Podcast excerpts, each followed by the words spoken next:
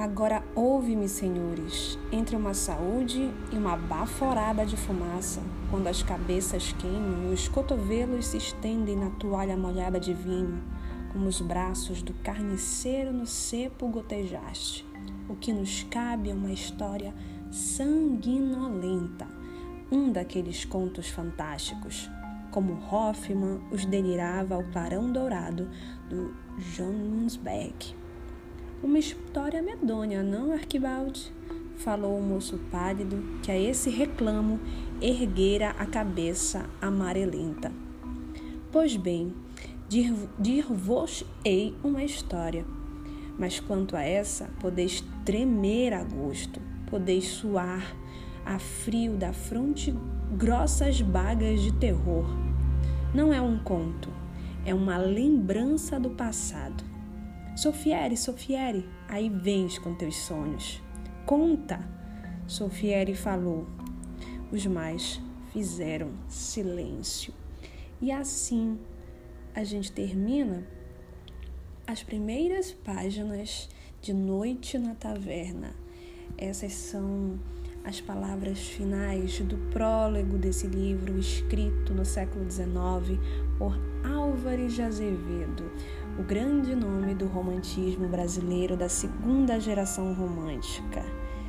Bem, nesse prólogo a gente vai ter uma contextualização das, das histórias que vão ser contadas. A gente vai ser introduzido nessas três primeiras páginas iniciais ao ambiente em que as histórias estão sendo contadas, as discussões que vão ser tratadas é, ao longo das histórias é, citações e referências a poetas e escritores do romantismo do século do século XIX que influenciavam esses jovens. Bem, nesses, nessas três primeiras páginas, nesse prólogo, o que, que a gente tem? Uma história central, inicial, sendo contada, em que cinco amigos se reúnem numa taverna para beber mais do que eles já estavam bebendo e fumar e conversar sobre a vida e sobre a imortalidade da alma. Depois de uma noitada daquelas em que foi regada a sexo e muitas drogas, eles vão parar nessa taverna e começam a pensar e discutir assuntos desde os mais banais aos mais profundos e reflexivos, como esse da imortalidade da alma, um dos amigos começa a questionar se a alma é imortal ou não.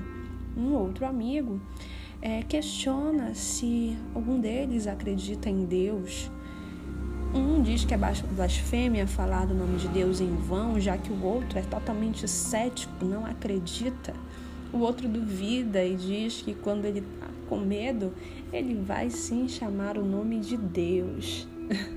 e assim fica a discussão entre eles até que eles resolvem, até que o assunto descamba para as experiências que cada um desses amigos, cada um desses personagens tem com temas como morte, como é, sexo, incesto, necrofilia.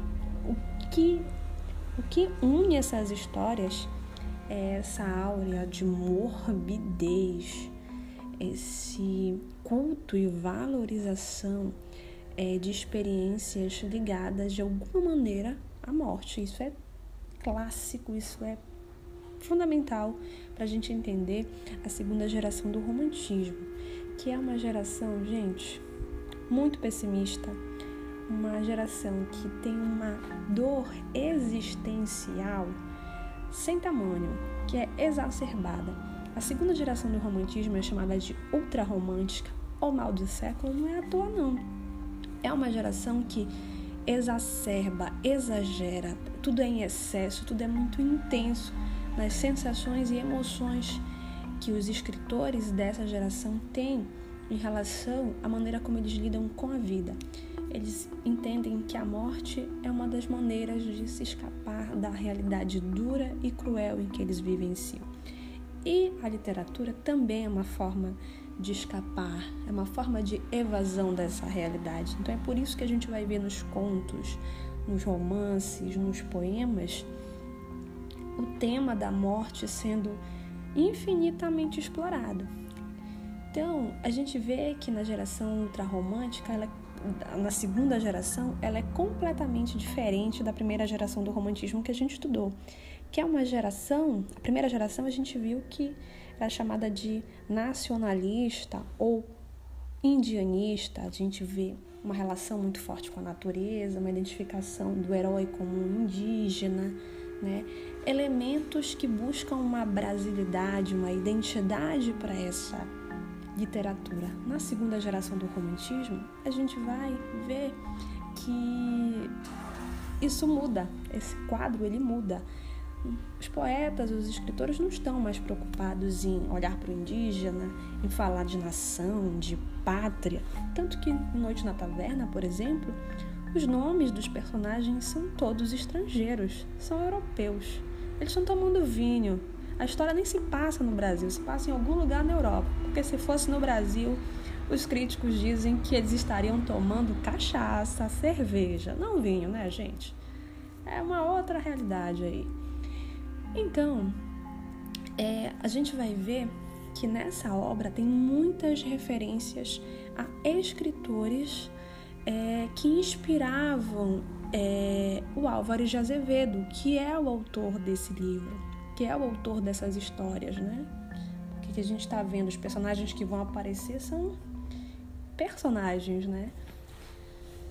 Alguns críticos dizem que muito do, muito do que acontece nas histórias, do que é contado, foi vivenciado pelo próprio Álvaro de Azevedo, que foi um poeta que, apesar de ter morrido aos 20 anos de idade, viveu muito, badalou todas, o cara vivia intensamente a vida, um pouquinho, talvez até demais da conta, né? Mas ele é fruto da época em que ele viveu, né? Ele era, de fato, um poeta romântico dessa geração do mal do século que morreu de tuberculose em decorrência dessa vida em que era regada muita bebedeira, muito álcool, é, muito cigarro, noites em claro, pouco cuidado com a saúde, com a alimentação. Então, naquele, naquela época, pensem, gente, século XIX, as pessoas é, morriam com frequência de tuberculose,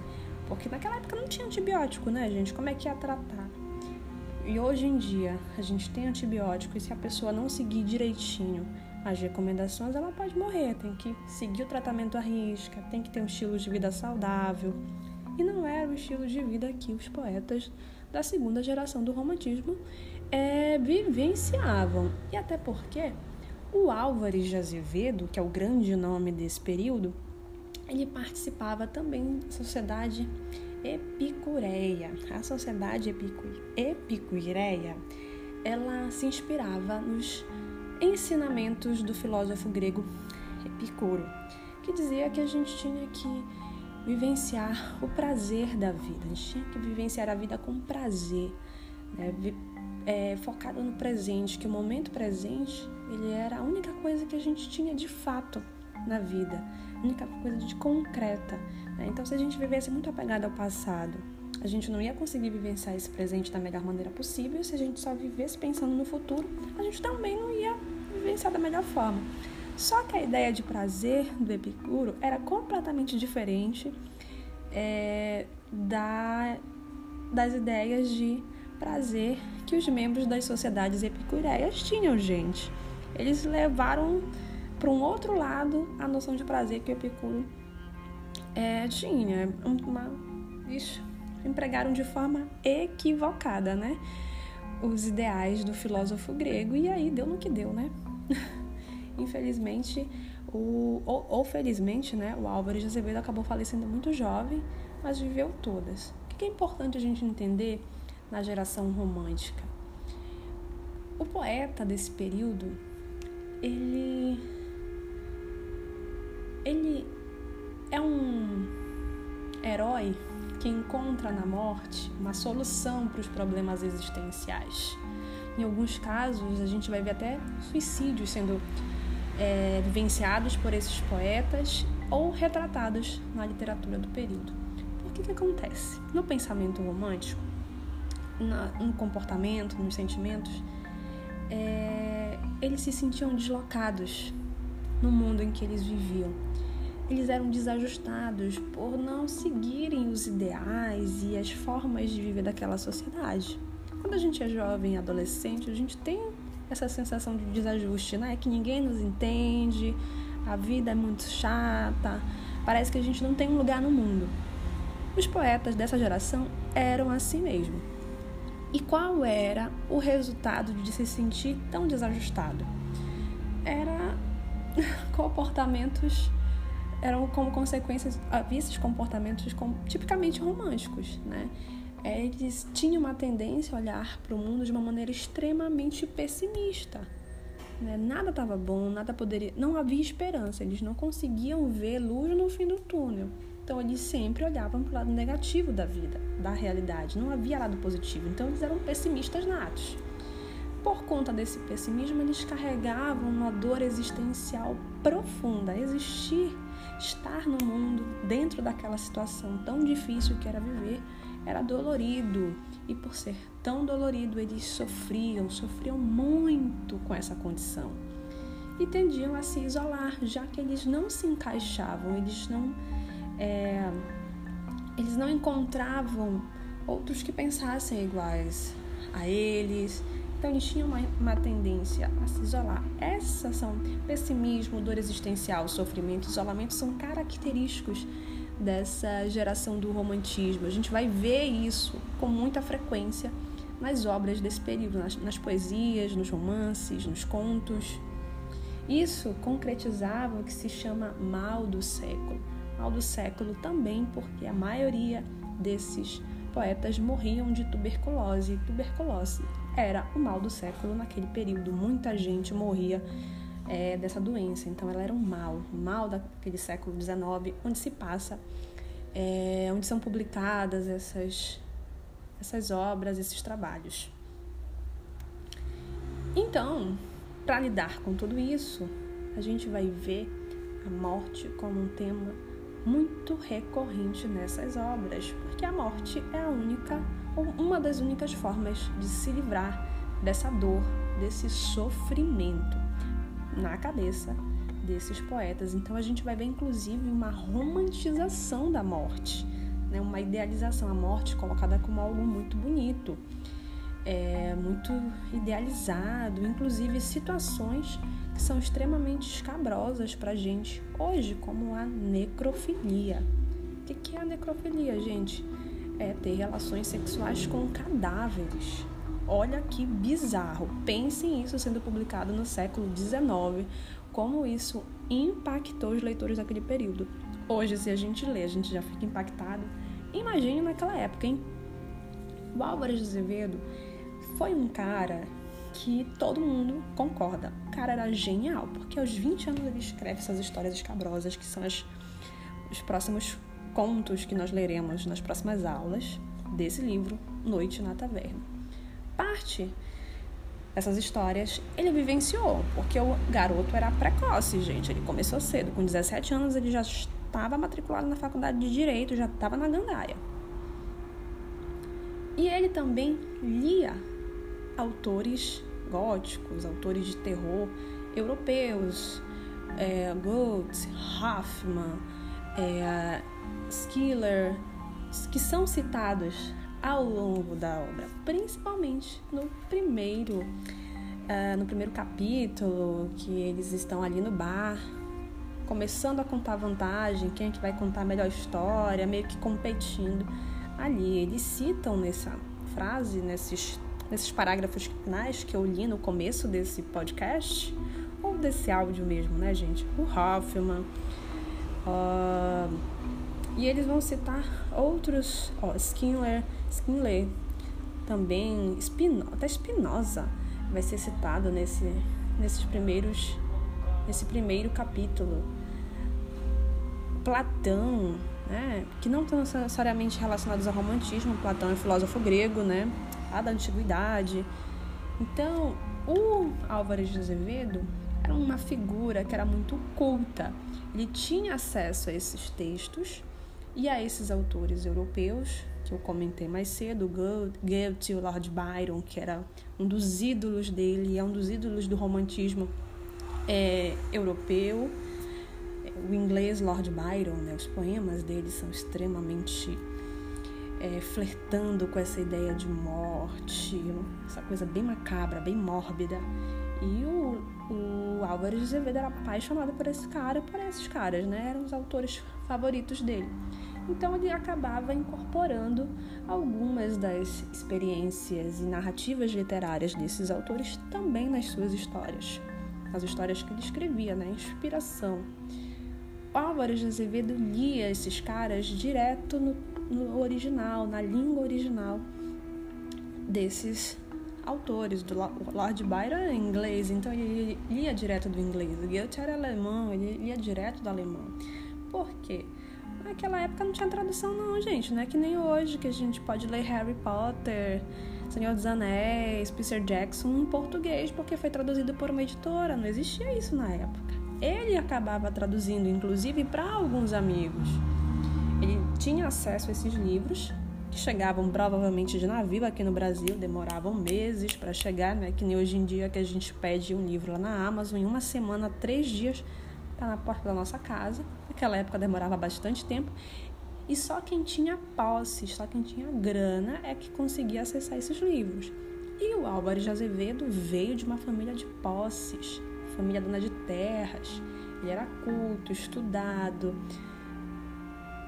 então, pensem essa tudo, tudo que ele teve acesso para ter uma mente. Ele já deve ter nascido gênio, né, gente? Não é possível.